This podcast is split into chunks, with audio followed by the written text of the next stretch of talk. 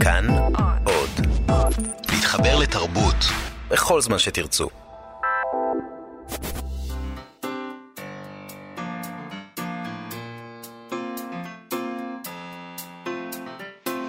מה שכרוך עם יובל אביבי ומה יעשה לה. שלום, תודה שהצטרפתם אלינו, אנחנו מה שכרוך, מגזין הספרות היומי של כאן תרבות. איתנו באולפן עירה וקסלר וחן עוז, תודה שאתן עושות איתנו את התוכנית. אה, ניתן להאזין לנו גם דרך אתר כאן, ביישומון כאן עוד, שם אפשר למצוא את כל התוכניות שלנו ועוד מגוון של תכנים מעניינים. חפשו כאן אודי בחנויות האפליקציות. אה, וגם אתם מוזמנים לבוא לבקר בעמוד הפייסבוק שלנו, מה שכרוך עם יובל אביבי ומאיה סלע. יפה. היום אנחנו נדבר עם ערן ליטבין שלנו מכאן ג', אה, הוא ידבר איתנו על הבית האדום, בית לודז', לוג'יה, לוג'יה, נכון? אומרים לוג'יה. לוג'יה, בית לוג'יה. אלבום, מדובר פה באלבום יפהפה, מעוצב לעילה ולעילה, שהופק ויצא לאור ביוזמת אה, הרוכשים של הבית הזה, נקרא הבית האדום. בית טקסטיל הוא היה פעם, אה, והוא נמכר לידיים פרטיות, והוא עבר שיפוץ מסיבי, ובדרך הוא היה גם גלריה לאומנות, היה לו הרבה גלגולים. ננסה להבין מה, מה הוא היה ומה זה הספר הזה. תמיד מחשיד אה, כש, כשקבלן, או, או אני לא יודע, ידיים פרטיות, קונות בית ומיד מוציאות ספר, אתה מיד אומר, אוקיי, צריך להתייחס, להתייחס לזה בזהירות. אני לא תמיד, אה, בעיניי זה לא תמיד מחשיד. לא אני מחשיד? ראיתי את הספר הזה ואמרתי, אוקיי, פה מישהו שם פה הרבה כסף. אין פה שום דבר מחשיד, זה בן אדם שפשוט משמר משהו, כי מה הוא יכול להרוויח מזה? את הבית הוא קנה, כסף כבר יש לו. מה, מה, לא באמת, זאת אומרת, על מה אתה מדבר? זה לא, מה, מה יש פה להרוויח? אולי אה. זה טריפ פרטי של מישהו, ככה אני רואה את זה בכל אופן. נדבר גם עם צייד הספרים שלנו, אילי גרין, על אה, ספרים נדירים מיוחדים שנכתבו בקפריסין, אבל בעברית, אה, בזמן שגירשו את המעפילים לשם. כן. אה, במחנות המעצר, יהיה לנו סטטוס יומי והתחלות של ספרים ועוד כל מיני, אני מקווה שנספיק משהו מכל ההבטחות האלה. לפני שנספיק את כל אלה, בואי נדבר על איך זה להיות אה, אימא של חייל. כן. אה, האמת שזה תחום שיש לי בו מעט מאוד מידע, איך להיות אימא של חייל, אבל מתברר שיש פתרון, יש מישהו מוכן לסייע לי להתגבר על החור השחור הזה בידע נכון. שלי. אז ככה, ספר חדש הונח על שולחננו לאחרונה, שמו המפתיע להיות אימא של חייל. Uh, כתבה אותו ליהי לפיד, שאי אפשר להתעלם מכך שהיא אשתו של חייל בשם יאיר לפיד. Uh, היום הוא חייל, אבל הוא מתיימר להיות ראש הממשלה הבא. זה uh, באמת, זה ספר שלא ייאמן מהמון המון בחינות בעיניי, אבל נתחיל בטענה שלך על כך שיש לך מעט מאוד מידע על איך זה להיות אימא של חייל. כן. וזה נשמע לי קצת מוזר, יובל. אה, כי כך כותבת לי לפיד ממש בהקדמה. בעצם, יובל, היא לא כותבת יובל, אבל אני אומרת, זה מתחיל אפילו עוד לפני שנעשית אימא. כשהרופא באולטרסאונד אומר לך, זה בן. ואת מיד מדמיינת את העובר שלך, חייל במדים, אבק דרכים בשערו, נשק תלוי עליו ועיניו מלאות תמימות, ומתחילה לדאוג. וואו. אז אתה אומנם לא אימא, אבל אני מתפלאת על כך שאם ילדיך לא שיתפה אותך במראה הזה כשעשיתם אולטרסאונד, כאילו, כי זה בכל זאת החייל של שניכם. היא כנראה הסתירה את זה הסתירה ממני. ממך את זה המידע. מדהים, הוא לא הופיע ככה באולטרסאונד עם מדים ונשק. היא ראתה. היא ראתה? נשים היא יודעות יותר טוב. כן, היא לא אמרה לי. אוקיי. היא ידעה שאני אבכה כנראה. כן. אי אפשר להתעלם מכך שזהו... אה, הספר הזה, אני... אוקיי, בוא לא נגיד, בוא ננסח את זה אחרת. אני לא יודעת אם זה יהיה נכון להגיד אי אפשר להתעלם מכך. אני קוראת את זה כמצע, את הספר הזה, המצע מהמם. של יאיר לפיד. כן. שבו הוא ורעייתו מספרים לנו עד כמה הם פטריוטים. אה, עוד מאולטרסאונד הם פטריוטים כמובן. אגב, הם לא שוביניסטים, כי היא. ממשיכה וכותבת. כן. אה, כשהבת שלך חוזרת בוכה מכיתה א' שלוש, את מתחילה ללמד אותה איך להיות חזקה. כי היא חייבת להתחסן, שלא תתפרק מול המאקית הקשוחה בטירונות. כי ככה זה להיות אימא ישראלית. אני חושב שהשוויון מעולם לא נשמע רע יותר. זה פשוט, אני, אני, זה נשמע שככה Yes. זה להיות אימא ספרטנית. נכון, יש סוג כזה, אגב, של פמיניזם ישראלי, שאומר, אה, הבנים קרביים, אנחנו רוצים שגם הבנות יהיו קרביות. למה שרק הם אה, יהרגו ויהרגו? הנה, אנחנו רוצים שגם הבנות יהיו שם. אז זה חלק מהדבר. הזה. כל הכתיבה של אה, לי לפיד מזכירה לי, באופן משונה, טורים של יאיר לפיד שפטריוטים אה, היו, יתלו על המקרר, או ישלשלו לקלפי. כמובן. אני חייבת לומר שכשקראתי את זה נתקפתי מעט סחרחורת, אולי אה, קצת בחילה, תחושה, הייתה לי תחושה של מחלה. התחלה של מחלה, או אמצע. אה, היא כמובן לא מוותרת על דברי תקווה לקראת סוף ההקדמה הנוראית הזאת, שבה היא כותבת שלהיות אימא ישראלית זה גם לחלום על היום בו לא יצטרכו ללבוש מדים. ציטוט, כי מגיע לאימא הישראלית, מגיע, כי כן. בכלל מגיע לנו. כן. כי מגיע לאימא הישראלית לגדל את ילדיה בשקט, ויום אחד זה יגיע. אם לא מחר אז מחרתיים. אנחנו עוד נשב על המרפסת ונספור ציפורים נודדות. זו ההבטחה של האימא הישראלית, והיא לא אחת שמוותרת. לא, זה, זה מדהים. זה טקסטים מדהימים.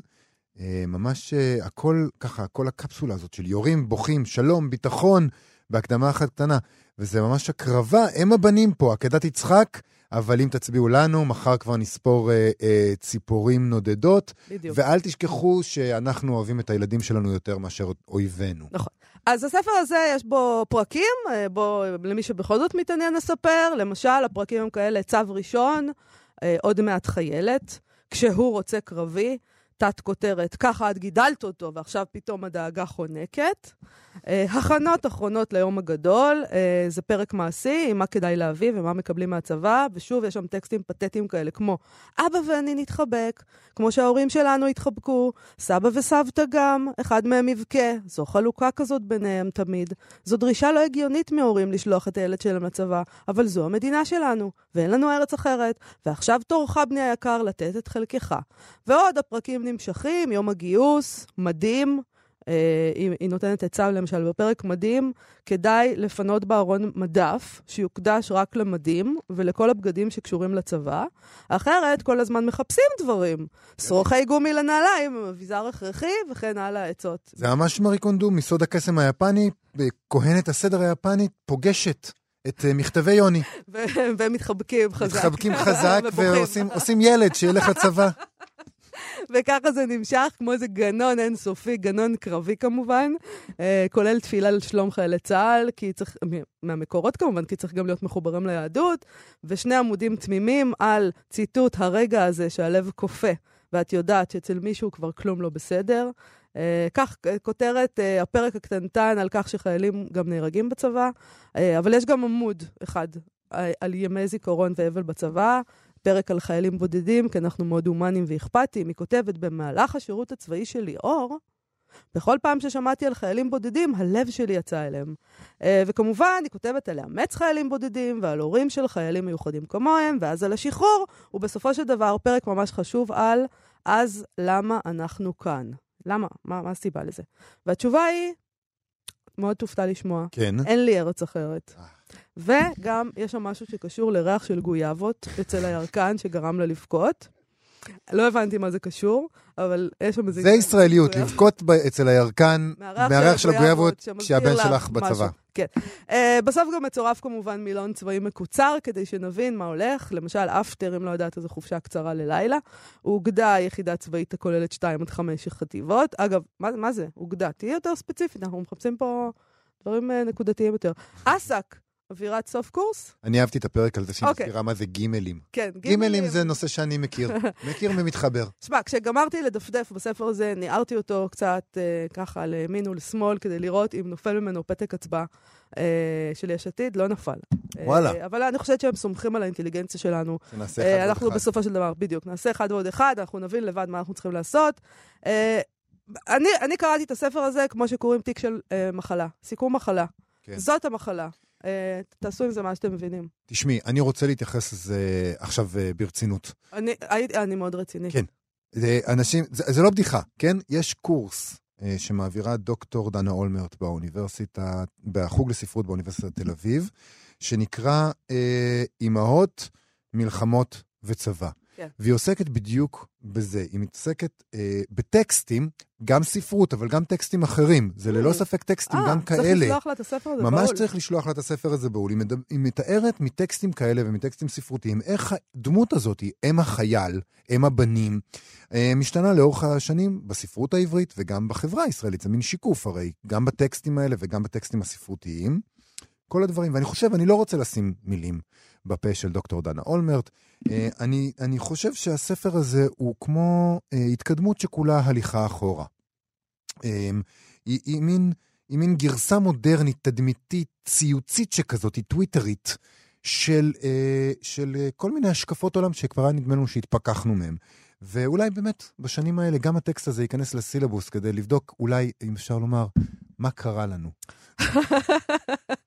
אוקיי, אז אה, אנחנו נדבר רגע על נדל"ן דווקא. דיברנו על צבא, עכשיו על נדל"ן? כן, אגב, אני נורא רוצה, הייתי רוצה להציע לשרה נתניהו אה, לכתוב ספר. אני לא חושבת שזה רעיון טוב שבני ציפר יכתוב ספר עליה.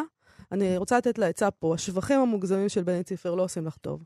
אבל את, אם לי לפיד יכולה לכתוב את זה, את עם ההכשרה שלך כפסיכולוגית יכולה לכתוב להיות אימא משהו של? קצת יותר... לא, לא, בלי... בלי לא, אימא לא, של? לא אמרתי לה על מה לכתוב. לכתוב. לא נותנים לשר ההוראות. לא.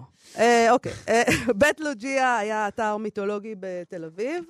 אה, זה בית מאבנים אדומות. אה, פעל בו בית החרושת לגרביים ולסריגים. אה, אבל אה, עוד לפני שהוקמה המדינה, אה, המפעל כבר יצא ממנו והוא הוסב למטרות אחרות. אה, הרבה שנים הוא עמד נטוש עד שב-2008 רכשה את המבנה חברת כרמי הערבה בערבון מוגבל. בבעלות איש העסקים רוני דואק, והם שיפצו אותו בהתאם לחוקי השימור, מסתבר, כדי להחזיר אותו למצבו המקורי ולהסב אותו למבנה מגורים.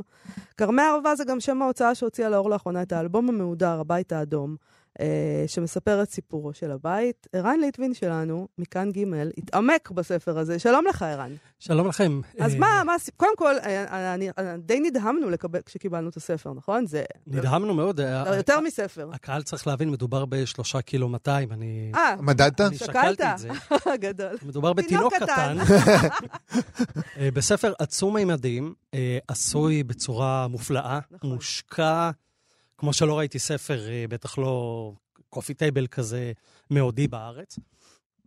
אה, ואם אתם אנשים כריכה אדומה נוסטלגיים... כזאת היא... הלבנים אדומה עם, אה, האדומות. עם, עם קטיפה ומעליה חבק שעליו יש את צילום האבנים האדומות, הסיליקט האדום שמאוד מאפיין את הבניין הזה. באמת עשוי בצורה מופלאה, ותכף נדבר על זה. הסיפור של הבניין הזה הוא מאוד מאוד מעניין. להבדיל מבניינים אחרים שהיו בתל אביב, גימנסיה הרצליה וקולנוע מוגרבי, ששימשו רק למטרה ש... שהוקמו במקור, הבניין הזה עבר המון המון גלגולים, ויש להמון אנשים זיכרונות ממנו, בגלל שהוא היה כל כך שונה בנוף התל אביבי. הוא לא היה דומה לשום דבר ש... שנבנה כאן, בטח לא בשנות ה-20. והוא לא היה דומה לכל הבנייה שהייתה פה בעיר הלבנה. הוא היה מאוד מאוד שונה. והספר הזה, אחד, ה... אחד ה... ה... היתרונות הגדולים שלו, שבאמת אתה יכול ללמוד את ההיסטוריה של העיר בצורה מאוד מאוד ויזואלית. הספר הוא מאוד מאוד ויזואלי. יש בו גם טקסטים עברית-אנגלית. אבל הוא מאוד ויזואלי, ונעשתה כאן עבודת מחקר פשוט אה, מופלאה, ממש ככה. ומההתחלה אתה מבין את המקום של הבניין בתוך העיר, בקונטקסט של העיר. בהתחלה יש עיר עם בתים ויש שממה ענקית ויש צילום של מ-1924, והבניין הזה פשוט עומד שם. וככל שהספר מתקדם, שנות ה-30 וה-40 וה-50, אתה רואה שהעיר מגיעה לבניין ועוברת אותו כמובן, והוא כבר נהיה מרכז העיר. אבל הוא, הוא היה ממש בסוף העיר כש, כשבנו אותו. והסיפור שלו הוא באמת נורא מעניין, יש פה את הסיפור של התעשייה המקומית, אה, סיפור של אה, תל אביב, סיפור של, אה, של ציונות, של מפעל ציונות, של איך בונים ציונות. באמת מאוד מאוד מעניין. אה, אז ניתן כמה קצת נקודות למי שלא מכיר. אבן הפינה הונחה ב-1924, ושנה לאחר מכן כבר יוצר אה, זוג הגרביים הראשון. אה, אחר כך אריה שנקר קונה את הבניין ומקים שם את לוג'יה. שהיה מפעל מאוד מאוד גדול ומצליח כאן, במקביל למפעל עטה, שהיה בכפר עטה, בשנות ה-30 ממש שולטים בשוק המקומי. אני רוצה לקרוא לכם כמה ציטוטים מהספר. אה, בנימין תמוז כתב אה, בחולות הזהב, ספר שהתפרסם ב-1949, הוא כותב על הבית. הבית האדום נישא מעל כל הבתים בתל אביב. הוא נראה למרחוק על מרחבי השממה, במדבר החולות, במעלה הדרך, בחצותך את רחוב אלנבי הגדול, אתה חומק ואומר, עובר את פסי הרכבת, ומשם שמאלה לאורך השקמים הבודדים, מסתתרים בחולות, ואחריהם גבעת הפלא וערוצי הנחל הקטנים, ואדמת החמר האדומה של שרונה החרושה. סמוך לכל אלה נמצא הבית האדום והגדול, בית מסתורין שרעש מכונות עולה מתוכו, והוא צר וארוך, וחלונותיו כולם דומים זה לזה וערוכים בסף, בסדר למופת. זאת אומרת, הבניין הזה באמת ילך פלאים על, ה, על האנשים שהסתובבו כאן. וב-1930 עיתון דבר שולח אה, כתב לראות מה קורה שם בבניין הזה, המפעל הזה שנמצא בקצה העיר. בחורות צעירות וגם בחורים במכונות גדולות וגם קטנות, כ-150 איש יושבים ועומדים בבית, הקודר במקצת ומתהדר בפסים אדומים, וסורגים גרביים למכביר לוג'יה, לא, מתש... לא מתעטשים הרבה. לא. עצי השקמה והתאנה אשר נותרו פה ושם בסביבה אינם יודעים, כי לא במקרה נוטע כאן בין תעשיות תל אביב בית חרושת לגרביים. מדובר באמת בפלא ציוני. זה, זה, קצת, זה אה, טקסט מקסים, לא מתעדשים הרבה. קצת, קצת הגזימו, אה, בסך הכל מפעל לגרביים, חבר'ה, בואו. לא, לא היה פה כלום, על לא מה אתה מדבר? לא היה פה כלום, לא היה פה כלום. העניין הזה של בית אדום עם לבנים אדומות, אבני סיליקט, אה, היה מאוד מזוהה עם מבנה תעשייה במזרח אירופה, ולכן הוחלט שככה הוא ייבנה. הוא באמת לא היה דומה לשום דבר. והבית הזה, אה, באיזשהו שלב, בשנות ה-30, יש אה, מרד ערבי, וגם העיר מתחילה להגיע למפעל. הבנייה של הבאוס מגיעה לאזור הזה של נחמני, ולוג'יה עובר לחולון, שהוא בכלל חור בסוף העולם, כן. והבניין הזה עומד נטוש, וה... ויש המון יזמים שמציעים את עצמם לדבר הזה, כי זה מבנה מאוד מיוחד. אם בואו תשמעו, מישהו רוצה להקים שם בית קולנוע. היות ובכל הסביבה אין קולנוע, והוא בכדי להגיע לאיזה קולנוע שהוא צריכים להחליף שני אוטובוסים או ללכת ברגל, כנראה למוגרבי. והיות שהמגרש הנידון הוא גדול, הוא מכיל בערך 1,700 פיק ופונה לשני רחובות, הננו מקווים שטענו בחיוב לשאלתנו להקים בית קולנוע. ויש בספר המון המון הצעות של uh, בעלי עסקים ויזמים כאלה זריזים שרוצים uh, להקים שם את, את, את הדבר שלהם. ב-1938 קרסו uh, מהמכוניות קונה את המפעל, והוא מבקש מהעירייה לתת לו את המקום למוסך ולמכור מכוניות. אי אפשר להגיע ליפו, המרד הערבי, יורים, האנשים לא באים לעבודה. וזה הולך ומתגלגל. ככה, בסוף שנות ה-40 אה, זה הופך לבית כנסת. זאת אומרת, אתם רואים כמה שהמבנה הזה אה, הופך שינויים, והנה תשמעו את אה, מישהו שגדל בשכונה, הוא מספר, הבית האדום שימש גם בית לוויות. ליד מדרגות הברזל היו משכיבים את האלונקה עם הנפטר שהיה עטוף בבת שחור ובטלית. כשאחד הילדים היה רואה את ההתקהלות, הוא מיד היה צועק, חבר'ה, הלוויה. זאת אומרת, הבית הזה שזור בפולקלור של כל כך הרבה אנשים. אה, ואחר כך הוא שוב ננטש ושוב הופך לבית מלאכה ליהלומים, ובשנות ה-80 קורה לו משהו מעניין, הוא הופך אה, לגלריה של אומנות, ארטיפקט, ואחר כך אה, פיליפ רנצר מגיע לשם, ויש המון, המון אומנים שככה משתלטים על הבניין, כמו שקורה היום נגיד בדרום תל אביב, זה האנגרים כאלה גדולים, זה להקת בת שבע עושה שם תרגיל מאוד מאוד גדול ומעניין. ובאיזשהו שלב שוב הבניין הזה ננטש, אבל אז המצב הוא כבר שונה. המצב הוא שכבר יש שימור בתל אביב, אי אפשר כבר להרוס מבנים, ואם אתה כבר משמר, זה שימור מחמיר. בקיצור, הבניין הזה דורש אה, הרבה מאוד השקעה כדי, אה, כדי להיכנס אליו. זה אחד הדברים, דרך אגב, בתל אביב שמאוד בעייתיים, שהרבה מאוד בניינים לשימור נמצאים בבעלות של מי שאינו יכול לממן את נכון. השיפוט של השימור, והם נשארים מאוד מוזנחים, זה לא המקרה. זה לא כן. המקרה הזה, אבל אה, אתה יודע, זה, זה קורה כשיש מישהו שמסוגל לבוא ולקנות את הדבר הזה. כן. וזה באמת בבניין מאוד מאוד אה, מרשים. אבל יש, יש איזה טעם מסוים, סליחה שאני פה אה, הורס את החגיגה, שאנחנו מדברים על הסיפור התל אביבי של המפעל הזה, שזה סיפור שיש בו גם אה, משהו חמוץ. זה היה מפעל, היו שם הרבה מאוד דברים, ובסוף הוא נמכר לידיים פרטיות, שזה הכל בסדר למי שרוצה, אה, והופך להיות בניין למגורים. אז נכון, הוא משומר והוא נראה... אה, הוא נראה... אז מה הטעם לפגם? שזה כבר לא מפעל? ש... לא, שזה, שזה... קודם כל, שלא מייצרים שם שום דבר, ולא ייצרו שם משהו הרבה מאוד... מאוד מהר זה כבר הפסיק לייצר, ואת החלום הציוני הזה, זה לא החלום הציוני שלי, זה החלום הציוני הכללי. לייצר, ושתהיה תעשייה וכולי וכולי, זה נגדע מאוד מהר, על אחת כמה וכמה. תעשיית הטקסטיל. אבל צריך... צריך ושזה להגיד... בידיים פרטיות עכשיו. אבל וש... צריך להגיד ביושר שהחלום הזה יתגלגל למקום אחר. אבל גם קודם זה היה בידיים פרטיות. המפעל היה שייך למישהו. בהחלט, אבל הוא ייצר משהו. החלום הזה התגלגל למקום אחר. גם כן. בניו יורק פעם היה את הנמל שהביא uh, ספינות, ואחר כך הוא הפך להאנגרים, ועכשיו הוא של מסעדות מאוד מאוד יקרות. העולם משתנה. מה העולם משתנה, והחלום הזה נדחק uh, לפריפריה, mm-hmm. ואולי טוב שכך, והיום המפעל הזה עומד, הבית האדום באמצע תל אביב, הפריים מי רוצה שם מפעל? אי אפשר לעשות מפעל באמצעים. אגב, יש גם... Uh, לפחות לא הרסו את זה ובנו שם מגדל, זה מה שאנחנו אומרים. בדיוק, בדיוק. היום כשאנחנו מסתכלים על מוגרבי ועל, ועל מבנים אחרים, אה, כמו גימנסיה הרצליה, שהרסו אותם במחי יד בשביל איזה מגדל מכוער, אז אנחנו אומרים, וואלה, תודה רבה נכון, ש... נכון. שאיכשהו זה לא יסתדר להם. זה מאוד משמח. והספר הזה, צריך להגיד, הוא נפלא לאנשים נוסטלגיים, אנשים שאוהבים את ההיסטוריה של תל אביב, כי הוא מאוד מאוד מושקע, ובאמת, אה, אה, קיבצו שם את טובי המומחים, מומחי תל אביב, אדריכלים, אדריכלי שימור, ראיונות עם אנשים שעבדו במפעל. באמת עשו עבודה גדולה. רעיונות עם האנשים שעשו שם את האומנות, בדיוק. בדיוק. את ה... זה... באמת נותנים... אולי נזכיר אז בכל במ- גלגול של, הספ... של, ה... של הבית הזה יש בעצם... אה, ממש, מבט נזכיר פנורמי שאת על כל התחקיר והכתיבה ועריכת התוכן עשתה טלי שמיר ורצברגר, היא זאת שעומדת מאחורי נכון. כל הדברים האלה. אה, אז אתה יודע, כשאנחנו הצגנו בתחילת התוכנית את ה- את הספר הזה, אני אמרתי, זה מיד מחשיד בעיניי. הנטייה הביקורתית האוטומטית היא לראות איש עסקים קונה בניין שהוא פולקלור תל אביבי עירוני, אה, ואז מוציא גם אלבום מוגדר, מיד אתה אומר, אוקיי, מה האינטרס? אבל אתה אומר, לא. סליחה, זה לגמרי מצדיק את זה, זה לגמרי ראוי. גם אני, אה, אה, הקפיץ הציני קפץ לי מיד, ובאמת רצתי לראות את הדבר הזה. אה, אין, כאן אפילו שמץ מהדבר הזה, יש כאן אה, התכוונות אמיתית, לתיעוד אמיתי. אה, הוא לא היה חייב לעשות את זה, בטח לא בסדר גודל הזה. אה, עשו עבודה מופלאה, אני מתפלל בשביל הרבה בניינים בתל אביב ובכלל, שהיו זוכים למין פטרון כזה, שהיה מספר את הסיפור שלהם. אני לא ידעתי את הסיפור הזה, אני לא בטוח שרוב האנשים יודעים את הסיפור הזה. נכון. מזל שזה נפל לידיים האלה, ומי שעשה את זה, עשה את זה, שאפו, כל הכבוד.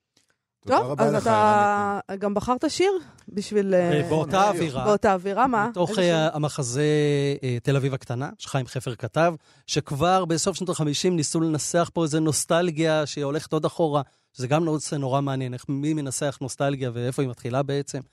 אז אה, זה לא יחזור, כל זה כבר איננו. אז אה, תודה רבה, ערן ליטבין. לכם. תודה רבה. ואיתנו צייד הספרים שלנו, איש חנות הספרים המשומשים האחים גרין, אילי גרין. שלום אילי. שלום, שלום. אז על מה אנחנו מדברים היום? איזה מציאה מאובקת מצאת הפעם? הפעם אה, אנחנו נדבר על איזה מילון אה, די סטנדרטי שמצאתי, אבל הוא יזרוק אותנו לתחום אספנות די, אה, די קורה כרגע. מה שנקרא שארית הפליטה. אוקיי. אה, לפני כמה ימים, נראה לי שזה כבר היה שבוע שעבר, כל המונדיאל הזה שיבש לי את הזמנים. הייתי בדירה, קניתי שם ספרים, ומסתבר שהסבתא, ש, ש, שכבר לא חיה הרבה זמן, הייתה אה, במחנות העצורים בקפריסין. זאת אומרת, היה, היה אז אה, בעתלית ובקפריסין, הבריטים שלחו כל מיני מעפילים ש, שדי הפרו את האיזון. גירשו, אה, גירשו, הם לא שלחו, הם הם גירשו פשוט גירשו. לגמרי? כן. ובקפריסין- בוא לא נכבס את זה. עם כל הכבוד נכון. לבריטים, כן? לגמרי, ובקפריסין אה, קם מחנה עצורים, ששם בעצם אה, אה, שהו היהודים שלא הורשו להיכנס לארץ ישראל, שגורשו. כן. אה, ו... והם הם בעצם היו, הם היו עקורים מאירופה, הם היו מה שנקרא שארית הפליטה. אה, ושם היו כל מיני הוצאות ספרים וכל מיני סדנאות יצירה, והם בעצם היו צריכים להעביר את הזמן, גם, גם בבתי ספר לילדים וגם בעצם בעיסוק למבוגרים. ובשנה, שנתיים האחרונות, כל ספר וחפץ שיצא מקפריסין בעצם נמכר ביחסית המון כסף. זה תחום מאוד, אה, מאוד קורה כרגע. זה מאוד הר- מעניין שהיו להם קודם כל חיי רוח די עשירים במקומות האלה. שזה- ושהם הצליחו חיו שם. לייצר דברים ולהוציא ספרים, זה תשמע, מדהים. אנשים שבאו מ- מהשואה, עכשיו הם גורשו לקפריסין, קטן עליהם. הם באו ממקום כל כך נורא, אז הם יכלו לעשות, אה, עכשיו לכתוב ספרים בקפריסין. הכל בסדר. לגמרי, כאילו, מגזינים, מה זה בשבילם? ספרים, היה להם... מה למשל? ספר, ספר. מה- מה הלך שם, כאילו. איזה דברים הם אוקיי, ייצרו. בגדול היה שם, היה שם אה, מפעל, אי אפשר לקרוא לזה מפעל, אבל הם ייצרו שם המון אה, כלי אבן, מ- מאבן קפריסאית, אה, חנוכיות, לוחות שנה, קופסאות, Mm. כל מיני דברים שבאמת נמכרים במאות, מאות מאות של דולרים. אה, לא מזמן נמכר אה, אוסף של פריטי נייר, איזה רישומים של, של, של הנוף הקפריסאי שנשקף שם, זה נמכר ב-500 דולר, כמה רישומים. אה, יש אה, שורשים שזה היה אלון שיצא ב-1948 בקפריסין, הוא יצא לאורך כמה פעמים, ובעיקר בחגים ט"ו בשבט חנוכה, גם זה דברים שנמכרים ב-100 דולר לאלון אחד. היה שם המון בעצם תנועות נוער ש... שניסו לעלות אה, לישראל, גורשו לשם, אז בעצם הם קיימו את כל, הת... את כל הפעילויות של תנועות הנוער בקפריסין, אז כל מיני חומרים שקשורים לתנועות הנוער אה, גם עולים המון... אה, ואני מבין ממך שיש. חלק מהדברי הדפוס האלה, חלק מהספרים האלה, הם התפרסמו אחר כך, או לפני כן, גם במקומות אחרים, אבל זה לא שווה יותר מדי. זה לא מעניין. זה לא מעניין אף אחד, נכון, נניח המילון שאני מצאתי, שהוא מילון שיצא, אני חושב, 20 מהדורות אם לא יותר, ספציפית המהדורה ששווה, זה המהדורה שיצאה אה, לשארית הפליטה. זאת אומרת, אה, ושלך זה זאת? מה שאתה מצאת... כן, כן. אוקיי. יש גם מהדורה נוספת שיצאה במינכן, גם היא לשארית הפליטה, גם היא קצת שווה, אבל המהדורה שיצאה ספציפית למגורשי קפריסין שווה הרבה יותר. תגיד, אמרת שזה קורה בשנתיים האחרונות. התחום עולה, כן. אתה יכול להסביר למה דווקא בשנתיים האחרונות? מה, מה נסגר עם, ה, עם התחום שלך? עניין של טרנדים. אה, טרנד, אה, פשוט יש טרנדים. זה כמו אמנות, אה, פתאום נמכר ציור אחד של איזה אומן בהרבה כסף, ואז פשוט אספנים מתחילים לשים לב לאומן הזה. כי, כי ככה זה עובד, מישהו קובע טרנד, ואז הכל מתחיל לעלות. אני חושבת שזה בכלל תופעה מעניינת, הרעיון שהיה כאלה חיי רוח עשירים שם, במחנות האלה בקפריסין. נכון. ולמען האמת, אה, אני, אני חושבת שזה צריך להיות מוצג בצורה... זה לא התפקיד שלך כמובן, אילי, אבל... בצורה מסודרת, במוזיאון. מסודר, יכול להיות, אגב, שיש במוזיאון ארץ ישראל או משהו מהסוג. יכול להיות. כדאי. כי זה אולי, יכול, יכול... אולי... אה, הכלים... אול... כן? כן? לא, לא, תגיד. לא, אני אומר שהכלים שיוצרו שם, כל מיני לוחות שחמט, פמוטים, חנוכיות, דברים כאלה כן מוצגים אה, באוספים, בעיקר בדברים שקשורים, בהקשר של שואה, לאו דווקא בהקשר של אה, חיי רוח ו... Mm. וה... וההקשרים האלה, זה בעיקר בהקשרים של תראו מה המגורשים או שארית הפליטה עשו. כן. אה, כי פחות מתייחסים לזה כאל אה, חיי רוח שם. אולי זה יותר קשור לרגשות לאומיים מאשר להתפעמות מחיי הרוח. זה הולך ביחד. סליחה, זה הכל הולך ביחד, אתה לא יכול להפריד. זה גם וגם. אילי גרין, כן. זה פשוט אה, עוד עניין מרתק ביותר שהבאת אלינו. תודה רבה לך על זה. בכיף. אה, להתראות. להתראות. תשמעי, אה, מאיה, בואי לא נשכח שעכשיו קיץ. באמת? שכחתי. אי אפשר לשכוח. לא הרגשתי כלום. לא, כן, היה קריר ונעים בחוץ. מאוד. לא, אבל עכשיו קיץ, ורוב האנשים, או שהם בחופשה, או שהם מחפשים חופשה, אגב, כי הם לא... אגב, רוב האנשים לא בחופשה. רוב לא? האנשים עובדים, ואין להם שום חופשה. אה.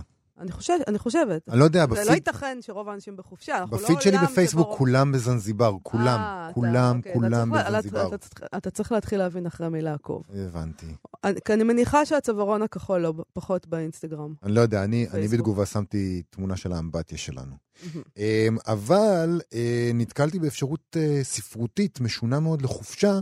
ב- באינסטגרם של הניו יורק טיימס. באינסטגרם של הניו יורק טיימס. אתה מבין, אתה עוקב אחרי האנשים האלה, ואז אתה חי בתחושת FOMO, שזה fear of missing out, אם לא ידעת, תחושת ההחמצה הזאת. נכון. אתה חייב להתחיל לסנן את האנשים האלה. אבל אני חייב לעקוב אחרי האינסטגרם של הניו יורק טיימס. ברור, זה כל כך מתאים לך לעקוב אחרי האינסטגרם. זה בול בשביל אנשים כמוך. תשמעי, הם פרסמו תמונה של חנות ספרים. נראית במבט ראשון כמו חנות ספרים משומשים רגילה.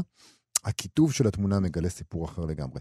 מתברר שזאת, הם צילמו חנות בעיירה וויגטאון בסקוטלנד, עיירה שמונה אה, אוכלוסייה של אלף איש בלבד. החנות אה, נקראת ספר פתוח ומעליה יש דירה.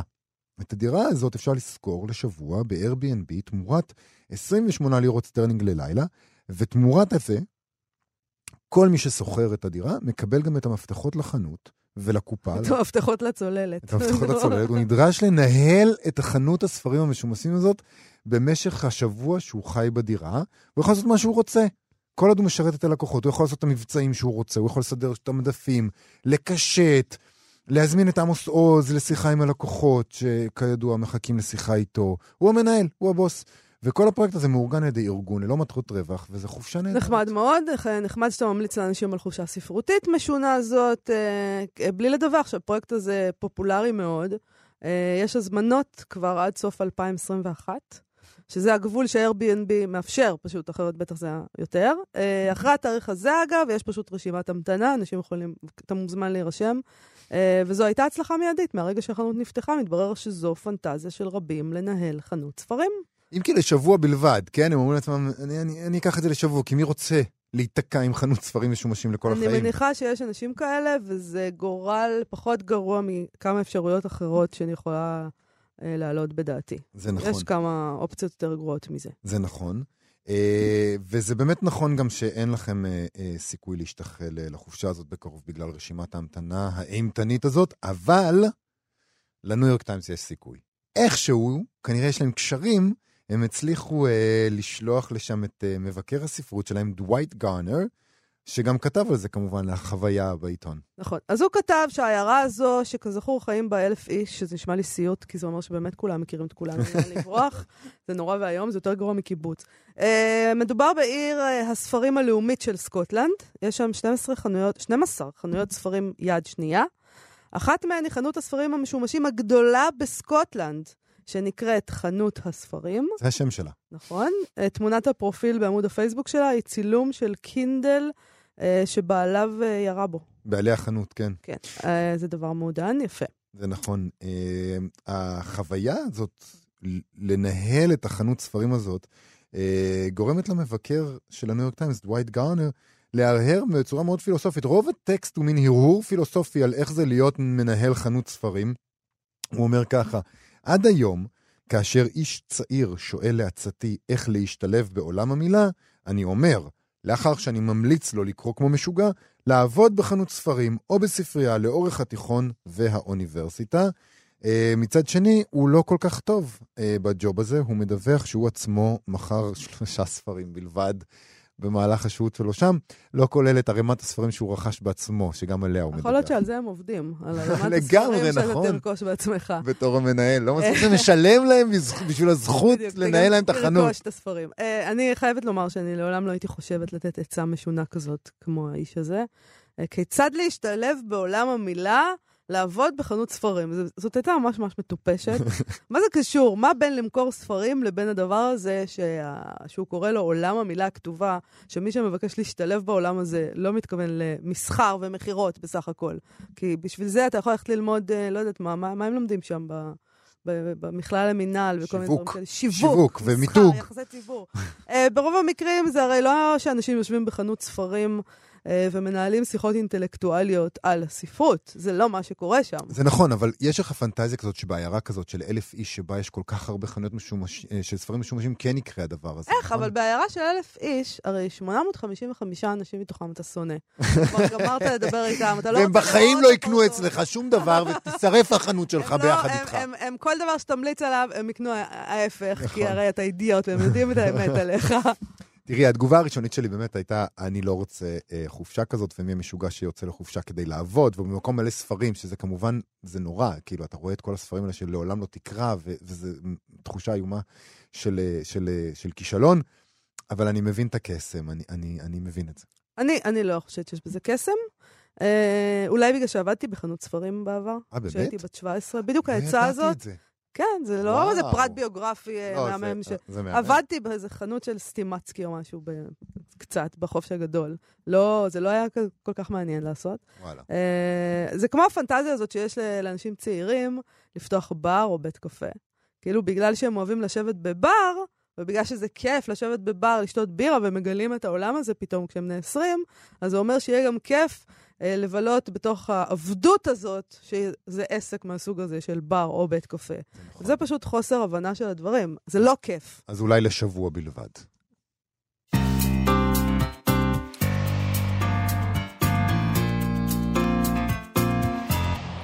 נסיים עם uh, סטטוס ספרותי? סטטוס ספרותי. תשמע, אביבית משמרי כתבה לפני uh, יומיים, לדעתי, uh, אביבית משמרי היא סופרת ומוציאה לאור של כתב העת פטל. והיא כתבה בפייסבוק, היא הציעה לאנשים לבחור ספר ולכתוב איך סופר אחר בתכלית היה מסיים אותו. אה, ו- נחמד. אוקיי, זה משחק נהדר, אבל אני כידוע לך אוהבת משחקים. אמילי דיקנסון וסיפור של המינגווי, למשל, היא אומרת, נותנת כדוגמה, הגיבורים שוכחים ממראות המלחמה ויוצאים לקטוף נוריות באחו. יעל נוסבאום כותבת שם, סטיבן קינג מסיים את על גאווה ודעה קדומה בטבח המוני בנשף. נדמה לי שהיה דבר כזה, נכון? היה את אה, על גאווה ודעה קדומה בגרסת הזומבים או משהו היה, כזה, נכון, סרט כזה. היה דבר כזה, אוי ואבוי. או, או נכון. ספר, אני לא זוכר. אוקיי, אה, נועה אוסטרייכר כותבת, אה, קצטניק מסיים את ערך קסטנר, אנטון אונס את פצפונת. זה לא מצחיק, יובל. וגברת אנדכט, אה, והנאצים הורגים את כולם. אוי ואבוי. שזה אגב, בכלל, הנאצים פשוט בסוף הורגים את כולם. איזה קצטניק מסיים כל ספר. נכון. אה, אוקיי, אה, אביבית משמרי מוסיפה, פיליפ רוט מסיים את סדרת נרניה כך. האריה מסתבך ברומן עם שיקס, צעירה ממנו ב-30 שנה, והקידום שלו בממלכת הקרח נעצר.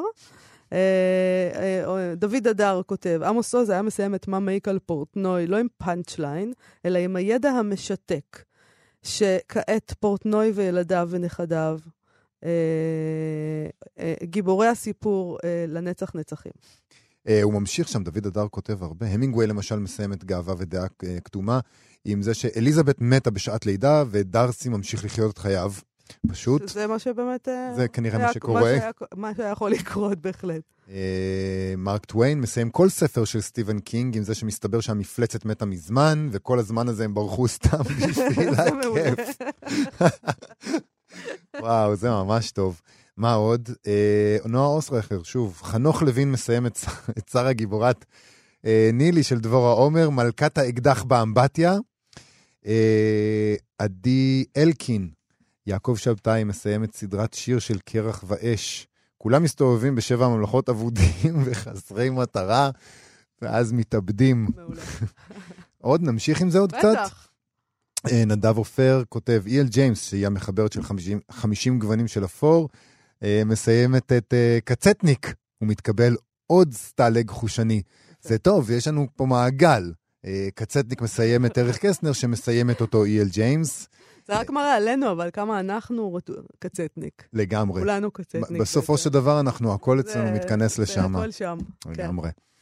אה, מה עוד? פליסיה שרון, דוסטויבסקי מסיים את מנספילד פארק של אוסטן, אדמונד ברטון משתגע, רוצח את פאני ונשלח לגלות בסיביר.